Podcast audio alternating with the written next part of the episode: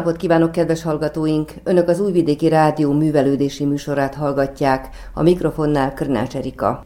Július 1-én és 2-án tartották az Artjáró elnevezésű összművészeti fesztivált Szolnokon, amelynek keretében a Szolnoki Művésztelep 120 éves évfordulója alkalmából kerekasztal beszélgetést tartottak. A művésztelep vezetőjével, az entai származású Verebes György munkácsi díjas festőművésszel, Elsimon Lászlóval, a Magyar Nemzeti Múzeum főigazgatójával, József Attila Díjas költővel, Képíró Ágnessel, a Damjanis János Múzeum művészettörténészével, Pogány Gábor Benővel, a Szolnoki Művészeti Egyesület elnökével, Munkácsi Díjas szobrászművésszel, a Szolnoki Rádió munkatársa Molnár Róbert beszélgetett. A beszélgetés szerkesztett változatát hallgatják.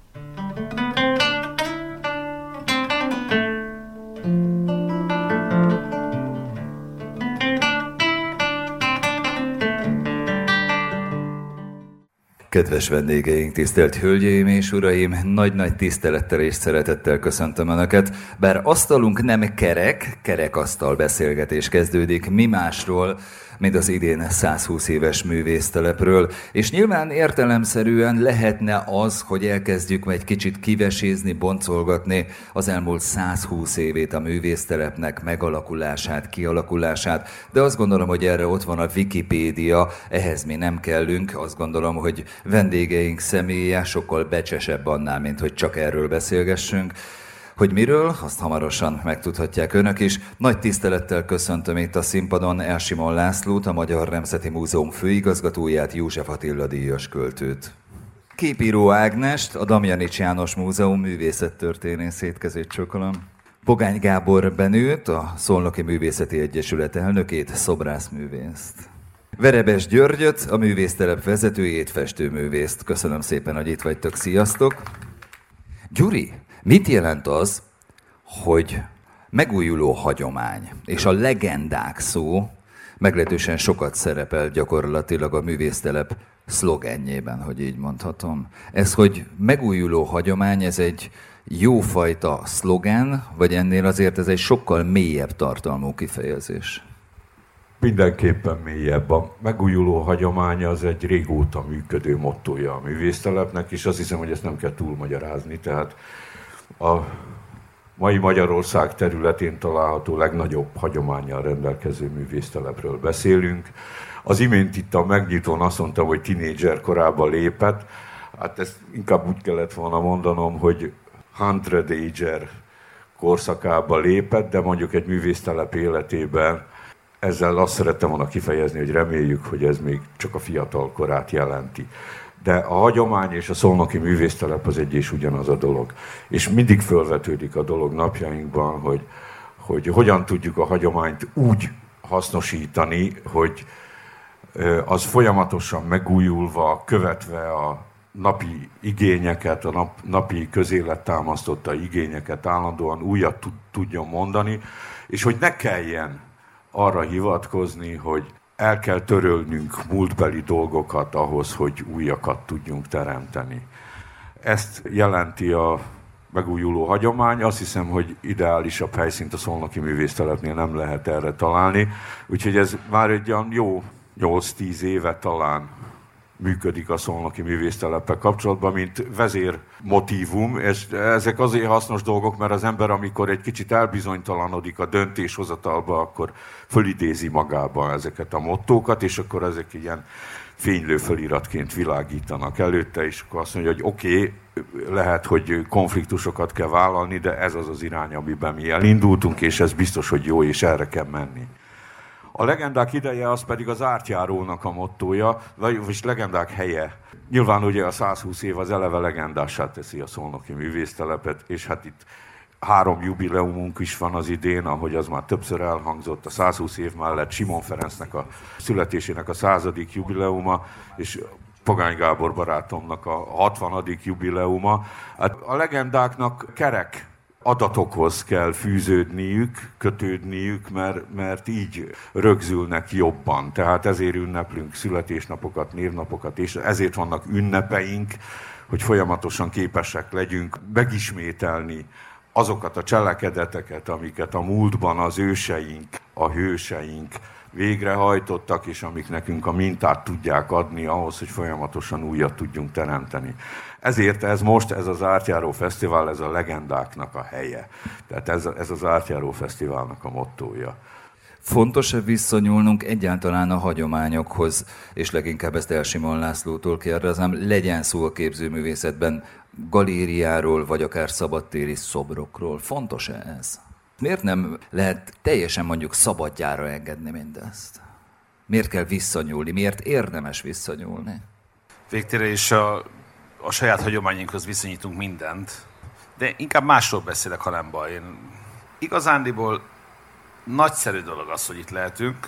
Magyarországon nagyon sok művésztelep jött létre, még a régi Nagy Magyarországon, és ezeknek a művésztelepeknek egy részét tulajdonképpen elsodorta a történelem vihara, tehát elsodorta a Trianon. Egy részüket uh, sikerült uh, valamilyen formában megtartani, de az egy kivételesen szerencsés dolog, ami itt Szolnokon megélhető és megtapasztalható. Tehát amit a Gyuri itt mondott a, az egész ünnepség megnyitóján is, hogy itt élnek évtizedek óta és alkotnak művészek, és hogy ez egy élő hely, tulajdonképpen ez a kérdésedre is a válasz hogy ténylegesen élő tud lenni a hagyomány. Hát vannak olyan művésztelepeink, ahol semmi nem történik. Tehát ott van a Képzőművészet Egyetemnek a Tihanyi művésztelepe, hát nincs benne élet. Hát nincsen benne igazándiból aktivitás. Néha egy-egy diák lemegy, és akkor ott valamit csinál, de, de az, ami itt van, hogy a, a szó szerint együttélésnek van egy intellektuális hozadéka is, tehát, hogy az itteni élet az nem pusztán egy egzisztenciális kérdés, mm. hogy a művészek számára az élethez és a lakhatáshoz és az alkotáshoz szükséges feltételeket biztosítja a művésztelep, hanem hogy ad egy intellektuális közeget, amely vibráló, amely izgalmas, és amely magába rejti azt a lehetőséget, hogy a teljesen eltérően gondolkodó és alkotó emberek egymásra hatással vannak azáltal is, hogy korban, ízlésben, eltérő, de egészen eltérőek tudnak lenni. Tehát, hogy itt van hát életkorbeli különbség, év, több évtizednyi van a, az itt jelenlevő és alkotó művészek között, és, és inspiráló ez a közeg. Ráadásul, ami nagyon fontos, hogy az a, az a lázadás, amely sokakat jellemez, az a, az a tüntetés, amely a, a művészi aktivitáson keresztül is megjelenik, az néha lekerekedik akkor, amikor az ember szembesül azzal, hogy ja, előttem is volt valami. Előttem is alkottak egy páran, és nem csak a művészet történet nagy figurái, nagy alakjai, hanem módszeresen, napról napra szorgalmasan azok, akiknek nem is biztos, hogy korábban ismertük a nevét. Tehát egy, én szerintem egy művésztelepen való együttlét, vagy együttalkotás az valamiféle alázatra is rákényszeríti az embert. Mert, mert igazándiból szembesül azzal az alkotó, hogy hogy egy nagy folyamatnak a részese. Egy nagy, egy nagy, egy nagy és izgalmas folyamatba lép be, ahol tulajdonképpen a tehetségnek, a szerencsének, a kurátori akaratnak, a művészettörténész vagy a műkritikus figyelmének, meg sok mindennek köszönhetően, aztán vannak, akik így ki tudnak valahogy lépni ebből a, ebből a sokszínűségből, és, és egészen egyedivé tudnak válni. Nem mindig azoknak sikerül, akik a, leg, a legizgalmasabbak, meg a legtehetségesebbek. Ez egy nagyon bonyolult folyamat. De minden esetre a kölcsönhatás az, ami egy művésztelepnek az igazi legitimációját adja, én szerintem. Pogány Gábor Benő, ő tőzsgyökeres szolnoki. Ágnes, te viszont nem vagy tőzsgyökeres. Mikor érkeztél szolnokra, és amikor megérkeztél a szolnoki kultúrával kapcsolatban, mi volt az első benyomásod? Hogy emlékszel rá? 2020. november 1-én érkeztem, ami egy ünnepnap volt, tehát másodikától dolgozom a Damjanics János Múzeumban, és a szolnoki kultúrát egy picit korábban ismertem Vásárhelyi őszitállat kurátorként, már jó viszonyom volt például az asztal elő Veröbes Györgyel, illetve a további kiállító művészeivel is a művésztelepnek, illetve országos tárlatokon folyamatosan találkoztam az itt alkotók nevével, ami óriási jelentőségű, azt gondolom, és mindjárt a kérdésre is válaszolok konkrétan, hogy egy olyan élő és eleven művésztelepen vagyunk, amelynek valamennyi tagja jegyezve van országosan, jelen van az országos tárlatokon, és határainkon kívül is találkozhatunk velük nem ritkán. És amikor ide jöttem, akkor az volt a nagyon pozitív tapasztalatom, hogy ez az elevenség, amivel már korábban talán többször hivatalos szituációban, műalkotások által találkoztam, az mennyire párosul az egyéniséggel, mert az itteni kultúrának az éltetése az együtt jár azzal a vendégszeretettel, azzal a kedves, baráti fogadtatással, ami nélkül szerintem most nem lenne ilyen jó a művésztelep, talán meg se tartotta volna ezt a 120 évét, és az, hogy 2002 óta egy olyan felívelést láthatunk újra, ami azt kell mondjam, hogy páratlan országosan is, de határainkon túl is, az ennek köszönhető. Nem is tudom, hogy ez lett volna a válasz, hogy valami egyéb konkrétumba is menjünk bele. Engem az érzéseid érdekeltek elsősorban, hogy amikor megérkeztél és szembe találkoztál az itt élő művészettel, akkor mit gondoltál? Abszolút tehát az érzés az egyértelműen pozitív és, és, és örömteri volt, de mondjuk ezek nem is a legmegfelelő szavak ahhoz, hogy kifejezzem. Egyszerűen én, mikor idejöttem, azt éreztem, hogy van itt valami varázslat, valami, ami bevonz, valami, ami miatt érdemes akár visszatérni ide privát látogatóként is. Gyakorlatilag itt, amit láthatunk a művésztelepen, és a művésztelep, ahogy, ahogy árad a művésztelepnek a hangulata a városra, az, hogyha érzésekben fogalmazunk, mert ugye ez volt a kérés, akkor, akkor csoda és hasonló szinonimákban tudnám kifejezni.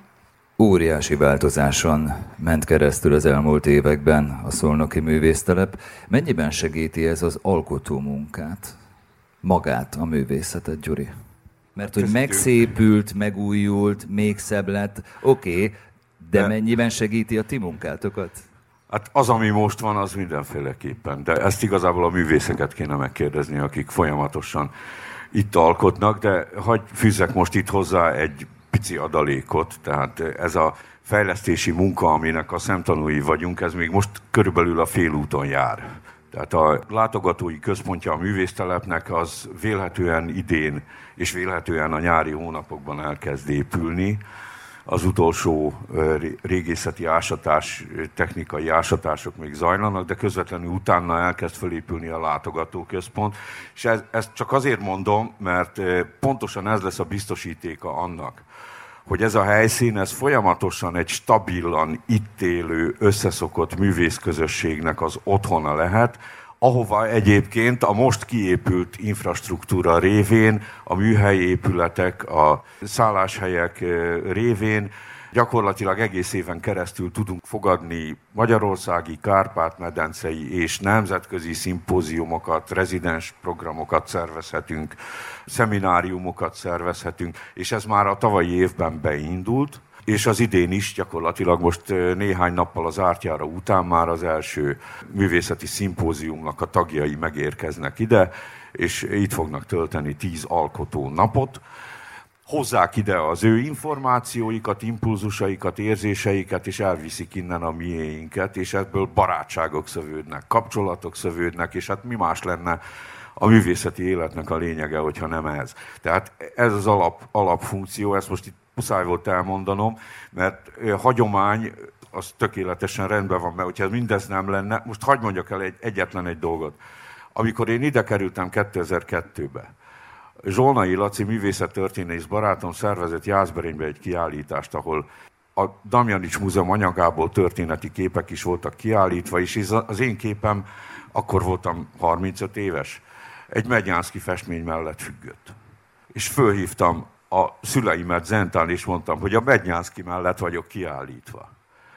És most ott vagyunk, hogy folyamatosan tudjuk ezt az összeköttetést reprezentálni kiállításokon, munkában, hétköznapokban, stb. gondolkodásban, szellemiségben, és és én csak abban tudok bízni, hogy mindenki számára, aki itt bármi hosszabb, rövidebb ideig alkotó munkát folytat, ez a megtisztelt érzés a szó leghasznosabb és legnemesebb formájába tud megjelenni. Érdekes volt végignézni, hogy mondjuk az elmúlt tíz év alatt a művésztelep egy gyakorlatilag zárt közösségből egy teljesen nyitott térré változott, de ez nem csak a művésztelepre igaz egyébként, hanem mondjuk a Damjanics János Múzeumra is, amely már sokkal több, mint egy múzeum, amit nem nagyon látogatnak, saját fesztiválokat szerveztek, rengeteg program van, de ugyanígy megnyitott a könyvtár, ugyanígy tártkapukkal vár mindenkit, mondjuk egy levéltár is. Ez egy országos folyamat? Ez mindenhol így van, vagy ez, ez egy szolnoki dolog, hogy ilyen szinten megnyitottak, megújultak, és ennyire várják a közönséget ezek a fajta intézmények, amik 10-15 évvel ezelőtt ennél sokkal zártabbak voltak? Én semmiképpen nem mondanám, hogy általános Ugyanakkor van egy nagyon érdekes versenyszituáció, amelyben mindenki kénytelen reagálni arra a világra, amely körülvesz bennünket. Tehát olyan brutális mennyiségű kulturális tartalom ömlik ránk, amelynek egy jelentős részét nem mi állítjuk elő, hanem egyszerűen csak importáljuk őket. Olyan, mondhatnám azt is, hogy olyan nagy a verseny, olyan nagy a kihívás, és olyan nagy a késztetés arra, hogy az embereket kimozdítsuk a fotelből, mert mi magunk is a lehető leggyorsabban belesüppenünk a fotelbe, és leragadunk a Netflix és az HBO tengely valamelyik állomásán, és ráadásul nem rossz dolgokat nézünk rajta. Tehát, hogy nem, nem lehet azt mondani, hogy ne férnénk hozzá egy sor rendkívül izgalmas, jó tartalomhoz, amely vizuálisan, intellektuálisan is vonzó. Könnyen belesünk abba a hibába, hogy azt mondjuk, hogy hát az amerikai tömegkultúra így, meg úgy, meg amúgy, de valójában is sokkal összetettebb a kép, és rendkívül izgalmas tartalmakkal találkozhatunk. Na most ebből a közegből ebből a kényelmi komfortzónából kimozdítani az embereket, ez egy kihívás azok számára, akik művészterepet csinálnak, múzeumot csinálnak, könyvtárat, levéltárat és a többit vezetnek. És, és szerintem mindezt még egy kicsit megnehezíti, más oldalról meg megkönnyíti azt, hogy, hogy ott van az egész internetes valóság, amely, amely aztán önmagában alkalmas arra, hogy végképp arra kényszerítsen bennünket, hogy ne menjünk sehova. Csak a telefonunkkal a kezünkben próbáljunk valamit magunkba szívni.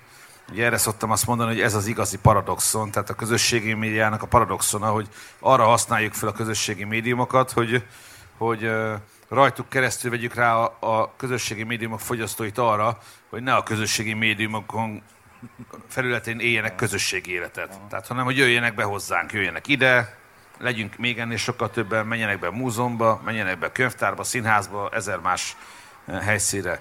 De persze ezzel együtt ne, nem, nem vagyunk egyformák. Hát még egy pillanatra visszatérhetünk a művészszerepekre, hát a nagy magyar városoknak eltérőek a hagyományaik. Én Székesfehérváron születtem és nőttem föl, oda jártam középiskába, Székesfehérváron nincsen ilyen művésztelep.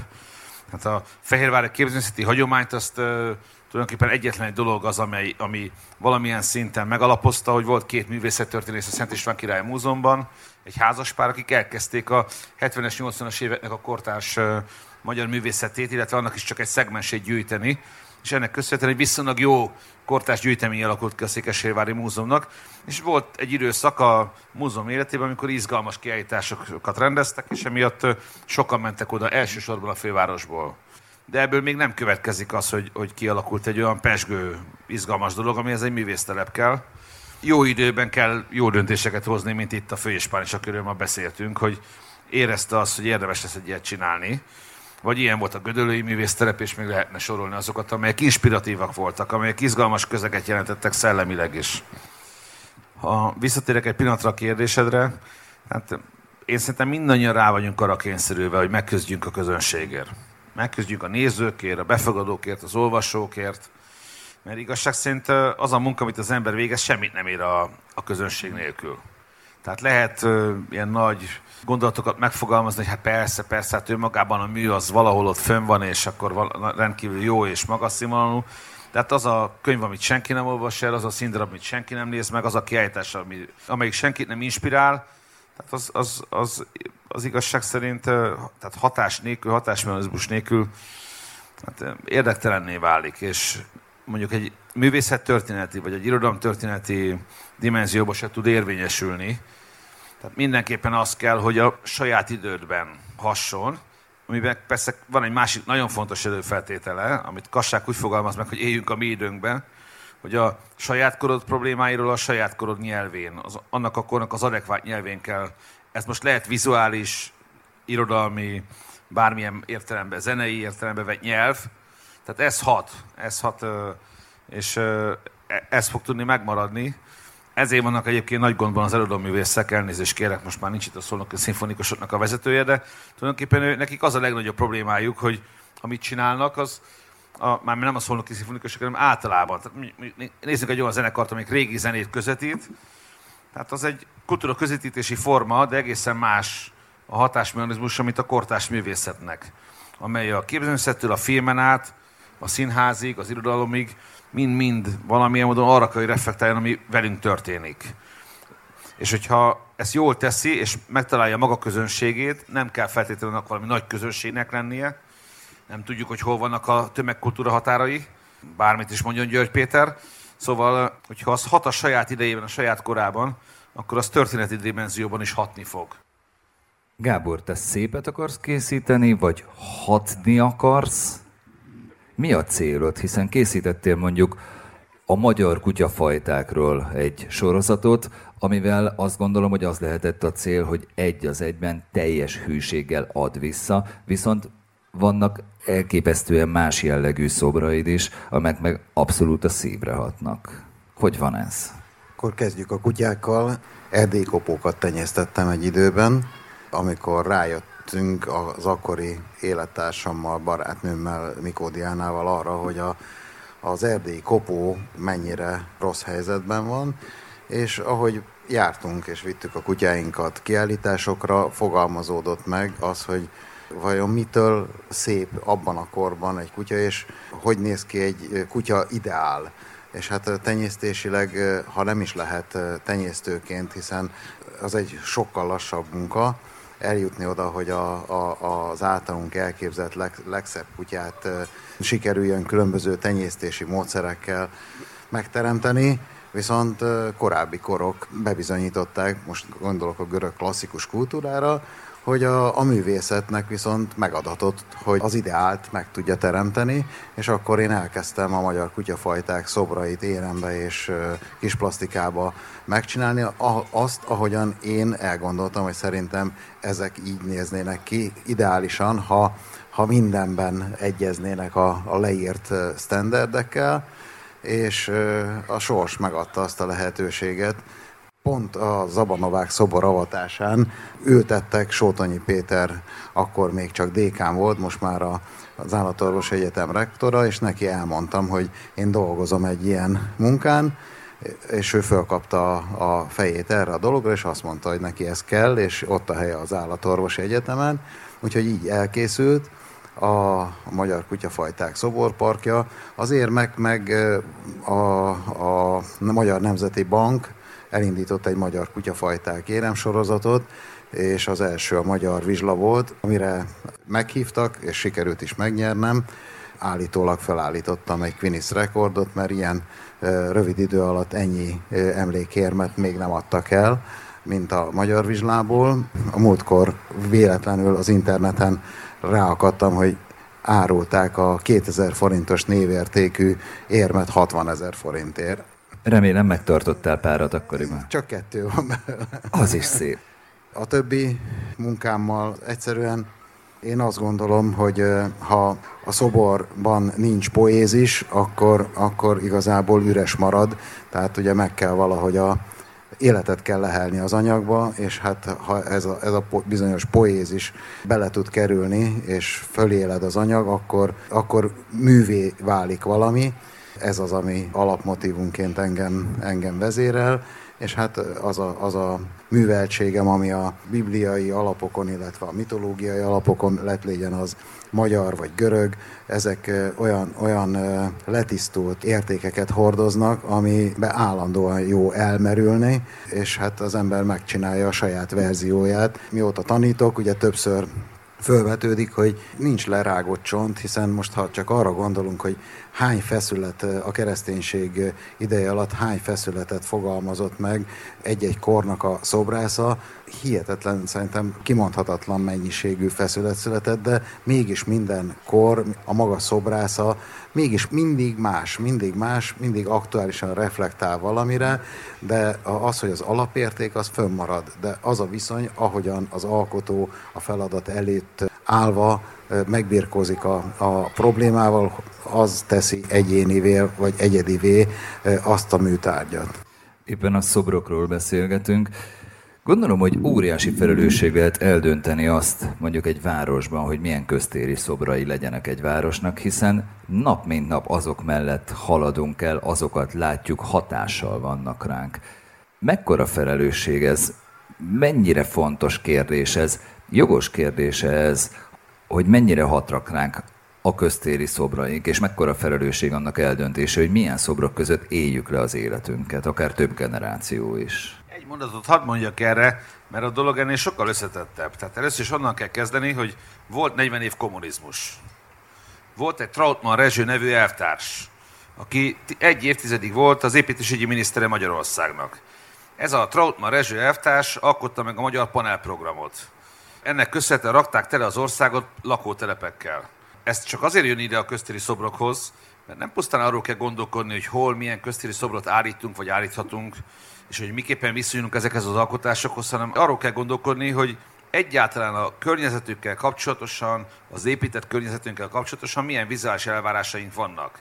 És ez egyébként ez a vizuális elvárásrendszer, ez gyakorlatilag ezer éven keresztül koherensen fejlődött amiben benne volt a faluban a paraszti kultúra, benne volt az, hogy, hogy mondjuk egy belépett az ember egy sváb falunak a terébe, és azt látta, hogy egyforma házak, azonos rendben, azonos porták, azonos vizuális arculattal, fehér falakkal, és a többi. Belépett egy magyar paraszti faluba, tehát mindennek meg volt a maga rendje, meg volt a maga vizuális arculata, és amely gyakorlatilag mindenféle vizuális kultúra nevelés nélkül a szocializáció során az emberbe beleégett és természetes elvárásként fogalmazódott meg, és valójában egyetlen egy fogalom köré lehetne ezt ma mondjuk fölvázolni, az a harmónia, vagy a harmónia iránti igény. Tehát, hogy mindennek megvolt a maga aránya, és megvolt a maga harmóniája. Ebbe jöttek bele a kommunisták, akik azzal kezdték, hogy először is lebontották a nekik nem tetsző dolgokat. Elvitték a szobrokat, beolvasztották, bezúzták, és a többi. Tehát, mint a törökök. Nem, nem vacakoltak. De még a törökök is különbek voltak, mert csak a fejét verték le a szobroknak.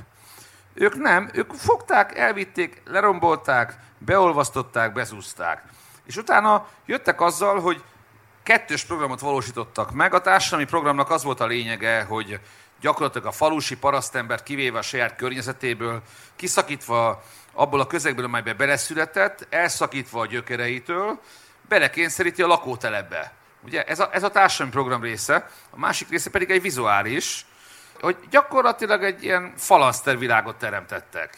És ezzel tönkrevágták azt a, azt a szerves fejlődést, és azt a hagyományt, amely, amelyből egyébként azok számára is természetesen jött valamiféle ízlés és igény, akik ezt nem tanulták az iskolában, hanem egyszerűen maguk, maguk ahogyan a paraszti kultúrában az öltözködés, a tánc, a viselet mindenben jött magától, de a maga természetességével. Na most ezt azért mondom el, mert ez a 40 év, ez olyan törést okozott a vizuális kultúránkban, hogy ebből minden mai napig nem tudtunk kijönni. Tehát egyrészt egyenes következménye az ízléstelenség. Másrészt egyenes következménye az igénytelenség. És ez azért fontos, mert emögé ideológiát is gyártottak. Én akarok egy olyan kiállítást csinálni majd. Nálunk van a Nemzeti Múzeumban a Kádárnak a konyhabútorra, meg a teljes konyhai berendezése, hogy meg akarom mutatni azt, hogy miért, miért hazugok azok a toposztok, hogy Kádár elvtárs a nép egyszerű fiaként gyakorlatilag milyen puritán ember volt. A nép gyermekei közül egy volt. Valójában nem igaz, Kádár elvtárs igénytelen volt. Nagyon nüansznyinak tűnik a különbség, de valójában óriási nagy a különbség, hogy nem puritán, nem egyszerű, nem szerény, rohadtul nem volt szerény, mert mindeközben az árt vetítőkben nézték a nyugati dekadencia pornóját, mindeközben a legjobb fegyverekkel vadáztak, és még lehetne sorolni tovább a dolgokat. Tehát nem igaz, hogy puritának voltak, igénytelenek voltak, piszkosul igénytelenek voltak. És ez az igénytelenség mind a mai napig itt van velünk, mindenben, ezért nézzünk mindig irigykedve az osztrákokra és sok mindenki másra, nem kell ennyire nyugatra nézni, mondjuk a szlovénekre, hogy, hogy ez a fajta igénytelenség az nem alakult ki náluk, nem vált természetessé, mint, mint mi nálunk. Ja, és akkor jött még egy dolog. Tehát jött az, a, amit hozott magával az avantgárd, ami egy teljesen természetes dolog volt, egyfajta lázadás az akadémizmus, a szalonok világa, a polgári kultúrával szemben. Tehát ez, ez meg logikus volt, érthető, hát erről beszéltem részben a Gábor a kiáltás megnyitóján, és ez egy nagyon erőteljes változást hozott a, a vizuális kultúrában. Jöttek az új plakátművészek, a bíró és társaik, akik brutális, mondhatni elementáris erővel robbantak bele a művészeti világba, és mutattak rá arra, hogy egy sor dolog lejárt. És tegyük gyorsan hozzá, hogy a szépségfogalmunk is alapvetően szétrobbant. Tehát mondjuk az a konszenzus, amely a, a romantikáig jellemezte az esztétika világát, hogy, vagy az értelmezői közeget, hogy gyakorlatilag ugyanazt gondoljuk a szépről, meg a szépséget egyfajta önértéknek tekintjük, ez megszűnt. Tehát ilyen nincsen a romantika után. Az avantgárd mindezt megkérdőjelezte, nem csak abban az értelemben kérdőjelezte meg a művészetet, hogy, hogy szedjük elemére, és aztán rakjunk össze belőle valami újat, romboljatok, hogy építhessetek, hanem abban az értelemben is, hogy gyakorlatilag a szépség az, az, az egy meghaladott gondolat, azon mindenképpen túl kell lépni. Na most ez a köztérrel szembeni elvárásokat is formát alakította, és megkérdezi a köztéri alkotásoknak a miben létét. Ezért mondtam azt, hogy a legnagyobb nehézség egy köztérre is dolgozó szobrásznak az, hogy egyszerre feleljen meg a nézői, a befogadói elvárásnak, egyszerre feleljen meg a megrendelői igényeknek, meg a szakmai igényeknek, amelyek sok szempontból túlmutatnak a, a befogadói, meg a, meg a megrendelői igényeken. Ez egy nagyon nagy dilemma, mert mindeközben meg is kell élni, ne felejtsük el, tehát, hogy valamiből bevétel is kell. Erre szoktam azt példaként mondani, amit a Hóman szobarítással kapcsolatos beszélgetésünkben elmondtam a Pető Hunorral, hogy amikor avattam egyszer egy Szent István szobrot, egy jókezű, de nem annyira ismert szobrásznak egy viszonylag közepes alkotását, akkor az avató ünnepség után odajött hozzám egy idős hölgy, és csillogó szemmel közölte velem, hogy hát na végre egy szobor, amelyik hasonlít. Ebben az elvárásrendszer van benne. Nem kérdeztem meg az illető nénitől, mert nem akartam zavarba hozni, hogy tessék mondani, mégis kire? Kire hasonlít? Mikor tetszett utoljára találkozni Szent Istvánnal? Mikor tetszett róla látni egy utoljára egy hiteles portrét? Hát egy olyan királyunkról van szó, akiről még azt sem tudjuk eldönteni, hogy volt-e a fején a Szent Korona, vagy nem, miközben minden ábrázoláson ott van a fején. És a történészek többség azt mondja, hogy nem lehetett a fején a Szent Korona ebben a formában, ahogyan látjuk az ábrázolásokon. Tehát magyarul az az elvárás rendszer, amely vele kapcsolatos, az ő vizuális ábrázolásával kapcsolatos, az független a valóságtól. A kettő nem, nem működik együtt. Tehát nagyon komoly sztereotípiákat lehetne mondani, itt Jézus Krisztustól elkezdve lehetne sorolni, sőt, ugye az Isten képünk a, az valójában az Atya, Fiú, Szentlélek hármasságban ugye alapvetően a, elsődlegesen az atyához kapcsolódik, hogy milyen az az Isten ábrázolásunk, és hogy miképpen él bennünk az Isten. Tehát tegye már fel a kezét az itt a jelenlevő nagyszámú tömegből, aki számára mondjuk a keresztény ikonográfiában az atya, az mondjuk fekete, tehát mondjuk sötétbőrű, esetleg mesztic. Senki nem fogja föltenni, vagy szakál nélküli. Tehát senki nem fogja föltenni a kezét, mert ezek olyan módon épülnek bele a mi vizuális toposz rendszerünkbe, hogy ez kitörőhetetlen. Ez nemzedékről nemzedékre tovább öröködik, függetlenül attól, hogy ezt tudatosan átgondoljuk magunkba, vagy nem gondoljuk át magunkba. És hogy a kérdésedre akkor válaszoljak. Tehát mindezek meghatározzák a, a köztéri alkotásokhoz való viszonyunkat, és nagyon-nagyon bonyolultá teszik. És ennek aztán, főleg annak, hogy a szocializmus itt, ami rombolást végzett, annak van egy nagyon súlyos következménye. Egyrészt az, hogy nincsen konszenzus abban, hogy kikről kell szobrot állítanunk.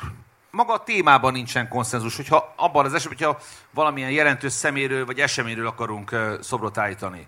Aztán nincsen bennünk konszenzus abban a kérdésben, hogy, hogy hol van a határa gics a kispolgári gics és a, az értékteremtő alkotások sorában. Hát tele raktuk az elmúlt 30 évben az országot gicsekkel, borzalmas dolgokkal. Tehát ehhez képest a Varga Imrének a legjobb Lenin szobra is különb esztétikai alkotás, mint, mint néhány olyan dolog, amit az elmúlt évtizedekben a köztereinkre elhelyeztünk. Tehát ez egy nagyon súlyos kérdés, hogy nem tisztáztuk magunkba, hogy meddig tart a gics, meddig tart a kispolgári ízlés, és egyébként önmagában a téma legitimációja, az fölmenti az alkotót vagy a megrendelőt az alól, hogy, hogy amit csinál, az esztétikailag igénytelen, silány. Ebben a kérdésben sincsen közmegegyezés. És még egy sor dolgot mondhatnék, hogy mi az, amiben nincsen konszenzus. Ráadásul az a baj, ebben én magam is felelős vagyok, hiszen az elmúlt években szerintem nincs még egy ember, aki ennyi szobrot avatott, mint amennyit én avattam.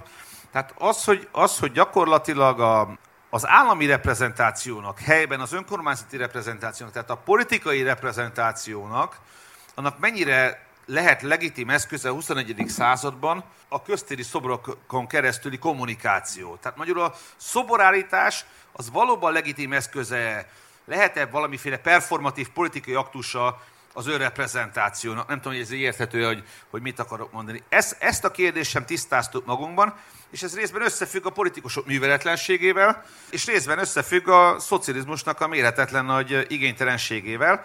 Azt szoktam mondani, hogy ez az ország tetszik vagy nem tetszik, lelkületét tekintve nem tudott, 32 év után sem tudott túllépni a szocializmuson. Tehát, hogy lelkületében ez az ország sajnos mélyen benne van még a szocializmusban, és abban a vizuális igénytelenségben, amely körülvesz bennünket, abban ez nagyon nagy szerepet játszik.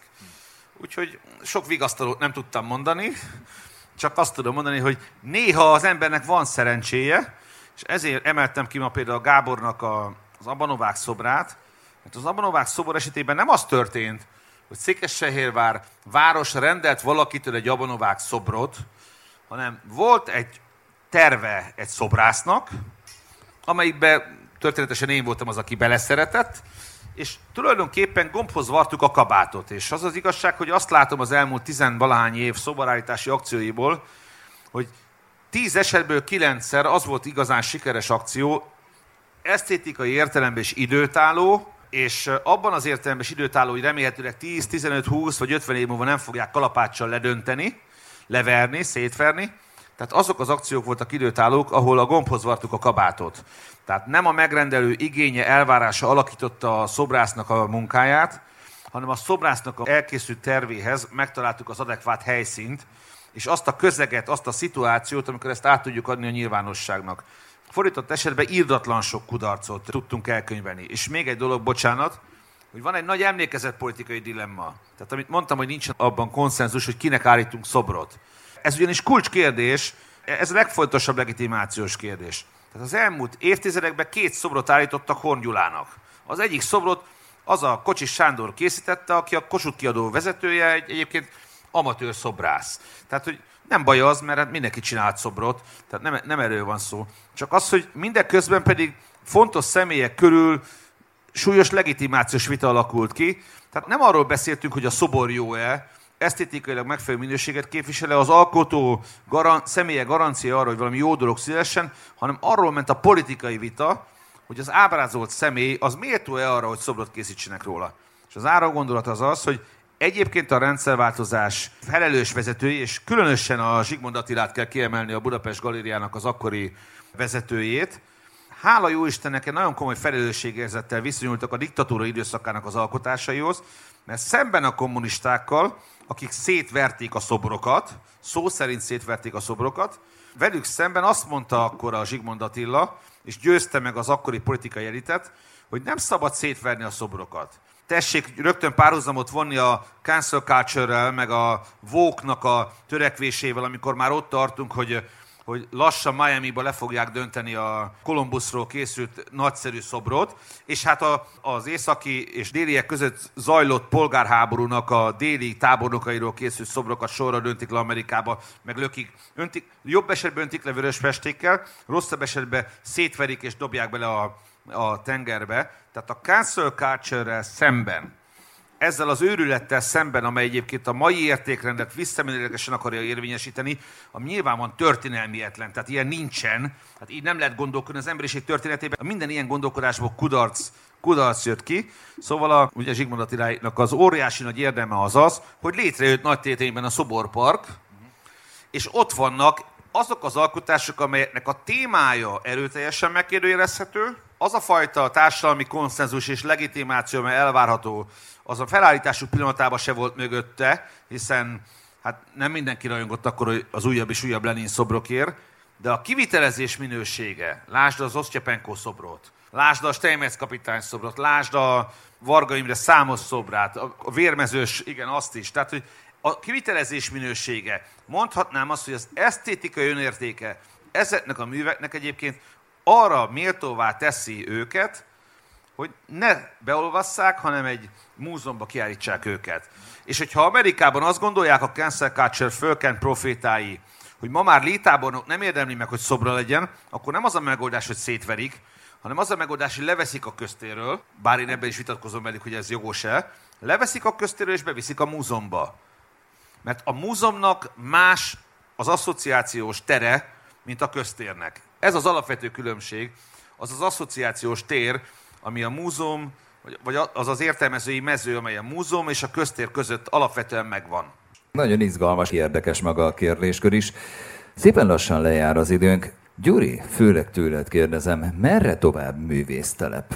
Nyilván mindennek változik a funkciója, minden változik, azon túl, hogy gyakorlatilag egy nagy változáson megy keresztül jelen pillanatban és a művésztelep. Szerinted változik-e a funkciója? Változik-e maga a művésztelep? És ezt kérdezem a többiektől is, de kérdezhetném úgy is, hogy hogyan látnátok szívesen, mondjuk tíz év múlva a művésztelepet? Tehát milyen változásokat látnátok szívesen?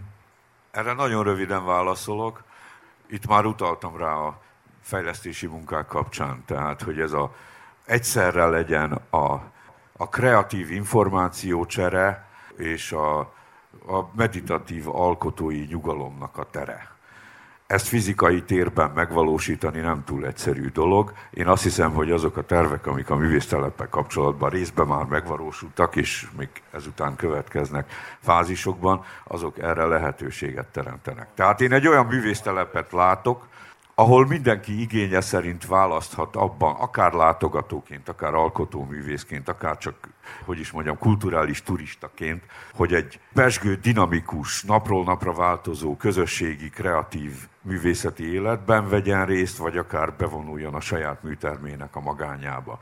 Tehát ismétlem, ez egy baromi nehéz feladat. Én így látom a művésztelepet, és úgy, hogy nem csak képzőművészet zajlik, mint ahogy már érzékelhetően most sem csak az zajlik, hanem koncerttermünk lesz, könyvtárunk lesz, egy multifunkcionális rendezvényterünk lesz, ahol különféle előadásokat, szimpóziumokat, táncelőadásokat is akár lehet tartani. Úgyhogy nyilván ez tükrözi a kornak való megfelelés iránt támasztott ö, saját igényrendszerünket, hogy átjárást biztosíthassunk. Ez az egyik dolog, de hogy csatolódjak egy pillanatra vissza arra, amit, amiről az előbb Laci beszélt.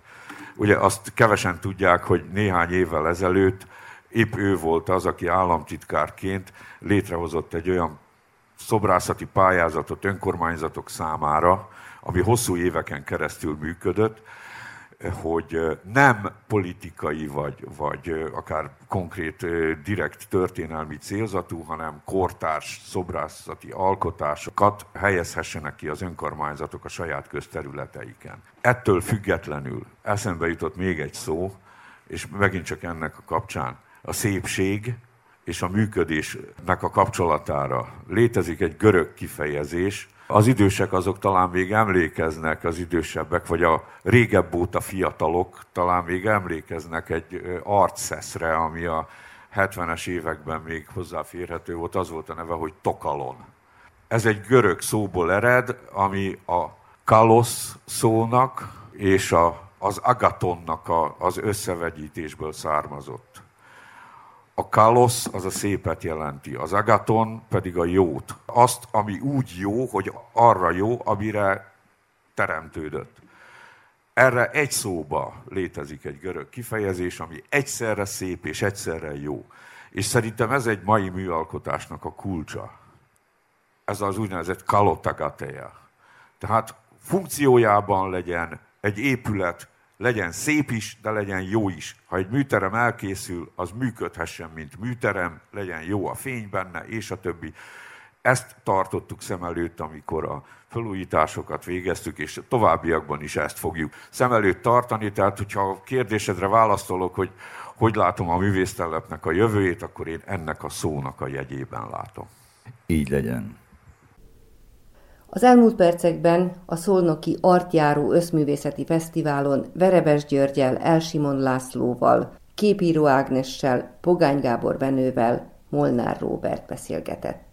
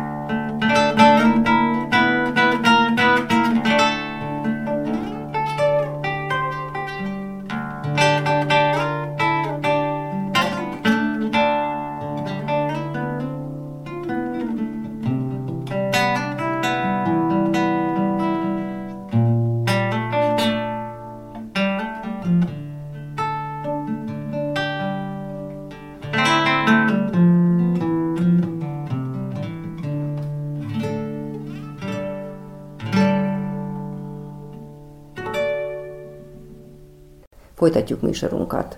Idén 14. alkalommal rendezték meg Zentán a Vajdasági Magyar Amatőr és Diák Színjátszók táborát, a MAT tábort, a Vajdasági Magyar Művelődési Szövetség és a Vajdasági Magyar Művelődési Intézet szervezésében.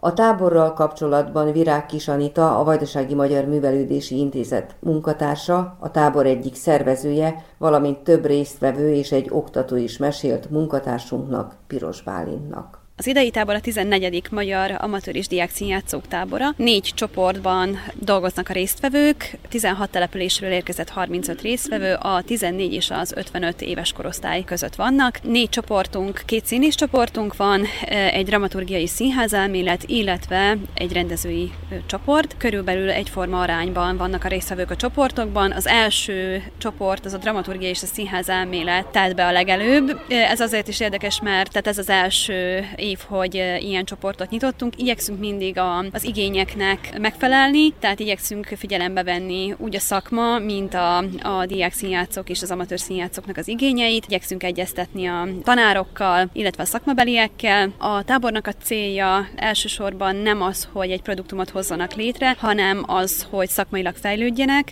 Ezért is nincs idén sem, ahogy tavaly sem gála műsor, mert nem szerettük volna, hogyha a résztvevők stresszként élik meg azt, hogy be kell mutatni mutatniuk valamit. Nyílt órákat szervezünk, ahol a csoportok megnézhetik egymást. Természetesen a színész csoportok ettől függetlenül jeleneteket készítenek, előadást csinálnak. Ez volt a résztvevőknek az igénye, amit az oktatók felmértek és reagáltak rá.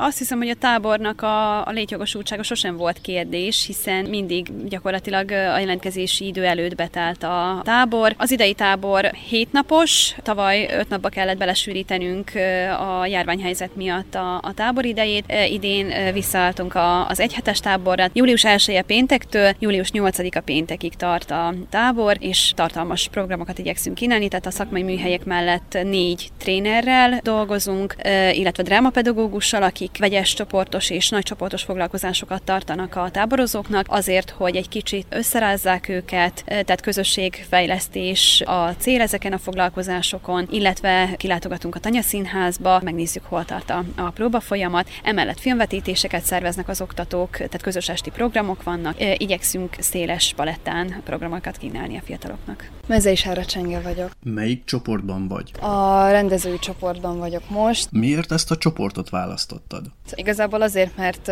még sosem próbáltam ki magam rendezésben, és kíváncsi voltam, hogy miből áll ez, hogy milyen. Korábban foglalkoztál színjátszással? Foglalkozom színjátszással, a mattáborban ugyan először vagyok, de mivel máshol nem nagyon láttam, hogy van rendezői csoport, azért gondoltam, hogy most ez tök érdekes. Mit csináltok a foglalkozáson? Szövegeket válogattunk, prózákat, cikkeket, drámákat, és azokat visszük színpadra. Kicsit inkább ilyen mozgásszínház-szerű dolgok alapján. Milyen rendezői oldalról nézni a színjátszást? Más dologban nehéz és más dologban könnyű, de szerintem ugyanolyan. Mendrei Zsolt vagyok Topolyáról. Hányadszóra vagy a mattáboron? Én jelenleg először vagyok a mattáborban életemben, és a színjátszó csoport tagja vagyok. Mesélnél arról, hogy miért ezt a tábort választottad, és mik a tapasztalataid? Hát én tulajdonképpen a tavalyi októberi szemlén nyertem egy lehetőséget, hogy ingyenesen részt vettek ebben a táborban, és úgy gondoltam, hogy mivel egyébként is amatőr szinten színjátszok, akkor a színjátszó csoportban fogom kipróbálni a szerencsémet. Mióta foglalkozol színjátszással? Hát én már a harmadik éve foglalkozok amatőr színjátszással, először édesanyám rángatott bele, aztán ott ragadtam. Miket fejleszt a tábor? Jelenleg ebben a táborban ugye a beszédtechnikám, ami fejlődik nagyon ugyanis hadarós vagyok, illetve színpadi helyezkedés az, ami, ami, amiért sokszor rám szól a, a, a csoportvezetőnk. Barna Léna vagyok Szabadkáról. Hányadszóra vagy a táborban, és melyik csoportban dolgozol? Pár éve voltam, most visszatérő vagyok, és a dramaturgia csoportban bővítem a csapatot. Miért pont ezt a csoportot választottad? Ezzel szeretnék foglalkozni az egyetemen. Dramaturgiát szeretnék, dramaturgiát és teatrológiát szeretnék tanulni majd más vásárhelyen, és gondoltam, hogy ez egy nagyon jó, hogy is mondjam, inspiráció arra, hogy uh, tanuljak és fejlődjek. Mit csináltok a foglalkozáson? Drámát elemzünk minden délelőtt, eddig három napja fédrát elemzünk, több változatban, és nagyon érdekes az összes, külön-külön, és feladatokat kapunk. Egy egy felvonásost kellett írni, amit bővíteni bővítettek a, a Tamásék, mindig kaptunk, minden nap kaptunk feladatot, hogy hogy kéne bővíteni ezt az egészet, most pedig adaptálunk uh, szín, színpadra. Olá Tamás vagyok, dramaturg, teatrológus. Hányadik alkalommal veszel részt a táborban, valamint mesélnél róla, hogy mivel foglalkoztok? Valójában ez már a 14. táborom, és az elmúlt években, mint rezidens dramaturg voltam jelen, a, a társulatoknak, illetve bocsánat, a csoportoknak a munkáját segítettem, ami egy egészen sokrétű munka volt, mind a rendezőknek, mind a színészi csoportoknak tudtam segíteni az adott kérdésekbe, adott darabokkal, amikkel éppen foglalkoztak, és idén van először dramaturgia és színház elmélet csoport, amit Góli Kornélia tanárnővel együtt vezetünk. Ez egy elég specifikus csoport most, mert itt eh, nem a színjáték, nem a színrevitel az, ami, ami az érdeklődésünknek a középpontjában van, hanem, eh, hanem a szöveg, a dráma, eh, egyáltalán az, hogy, hogy hogyan juthatunk el a szövegtől, a könyvtől a, a színpadig, de hát nagyon sokrétű nyilván ez a, ez a munka, mert nem csak elemzünk és olvasunk, hanem beszélgetünk olyan színházi jelenségekről is, amelyek ma meghatározzák mind a vajdasági, mind a regionális színházakat, és egyáltalán összekötődik ez a dolog, a szöveg és a, és a színrevitel. Milyen korosztályjal dolgoztok? Nagyon örülök annak, hogy nagyon vegyes a korcsoport, tehát tényleg 16 éves kortól kezdve középkorúakig jelen vannak a csoportunkban, úgyhogy, úgyhogy és nyilván más háttérrel érkezik mindenki, van, aki elsősorban irodalmi érdeklődésű, és vannak olyanok, akik amatőr színjátszók voltak, szerepeltek, színpadra léptek, és most kíváncsiak arra, hogy hogyan néz ki ez a másik oldal, hogyan juthatunk a szöveghez közelebb, hogyan érthetjük meg a, a színpadot, és hát valójában az a koncepciónk, hogy, hogy az adott csoportra, az adott érdeklődésének megfelelően tudjunk, tudjunk gyorsan, gyorsan reagálni, úgyhogy mindig dinamikusan alakul a, alakul a program.